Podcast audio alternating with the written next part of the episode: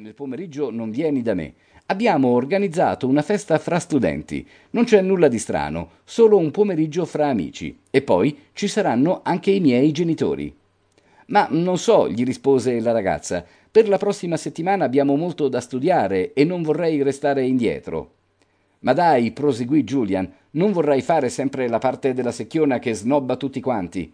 Aveva colpito nel segno, e poi divenne tanto insistente e persuasivo che alla fine lei accettò, anche perché voleva potersi inserire nel gruppo delle famiglie che contano. Tornata a casa da scuola, consumato un veloce spuntino, cominciò a prepararsi. Voleva far bella figura, indossò il suo abito migliore, mise un filo di cipria della mamma, si profumò e, tutta emozionata, uscì per recarsi alla festa. Appena giunta a casa di Julian, ebbe la prima sorpresa. I genitori non c'erano, lui si giustificò dicendole: «I miei sono dovuti uscire improvvisamente, ma non temere, torneranno molto presto». Suzanne, titubante, ci credette ed entrò nel salone. La musica era abbastanza alta, c'erano diversi ragazzi e ragazze e la cosa la tranquillizzò. La birra scorreva a fiumi.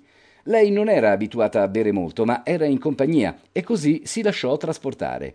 Con il passare delle ore la luce diminuì, parecchie coppie sparirono, la birra venne sostituita da altri drink più alcolici e a un certo punto Susie, senza rendersene conto, si trovò su di un letto in una stanza con Julian e altri due ragazzi. In un primo momento, un po' annebbiata dall'alcol, non capì cosa le stava succedendo, poi fu troppo tardi. «No, non voglio, lasciatemi!»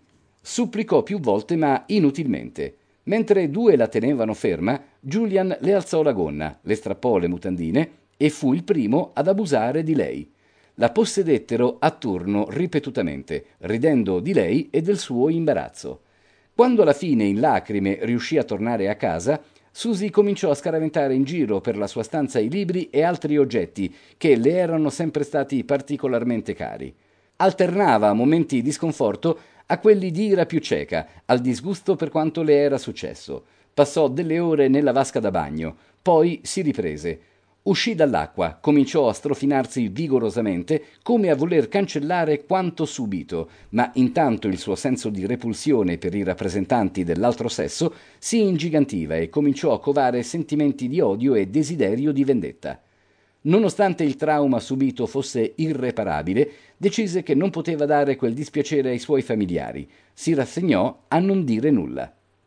Quando il pomeriggio dopo rientrarono i genitori, la trovarono, come al solito, intenta a studiare. La stanza era stata rimessa in ordine. I genitori non sospettarono nulla. I giorni passarono monotoni, l'anno scolastico finì e iniziarono le vacanze. Susie, nonostante la scioccante esperienza vissuta, fu promossa a pieni voti. Arrivò ottobre, iniziò il nuovo anno scolastico, ormai erano trascorsi dei mesi dalla violenza subita, ma la rabbia e il desiderio di vendetta non avevano abbandonato Susie, così un giorno prese l'iniziativa, si avvicinò a Julian e facendola smorfiosa gli disse: «Julian, perché oggi pomeriggio non ci incontriamo per studiare? Poi, se finiremo in fretta, potremo anche ascoltare della musica e stare un po' a parlare».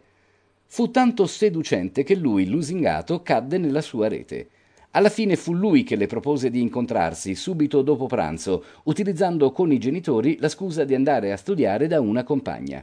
Lei, fingendosi entusiasta dell'invito, accettò e al pomeriggio uscì di casa fornendo quella spiegazione alla madre.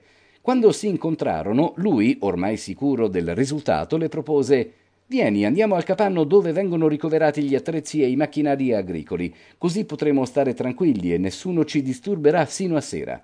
Lei accettò, però giunti sul posto gli disse: «Andiamo di sopra, sul soppalco, almeno se anche arriva qualcuno non potrà vederci». Una volta giunti sul posto, lui cominciò le sue manovre con la camicetta della ragazza, mentre erano ancora in piedi, e lei, fingendo di volersi concedere, gli si accostò. Senza che lui, occupato com'era, potesse notarlo, pescò un oggetto dalla borsetta e gli passò le braccia attorno alla vita. Lui vide lo sguardo strano della ragazza, ma non capì, e lei lo pugnalò due volte alla schiena, conficcandogli la lama del coltello che si era portata da casa all'altezza delle reni. Il ragazzo spalancò la bocca come per urlare. Lei gli diede una violenta spinta facendolo piombare.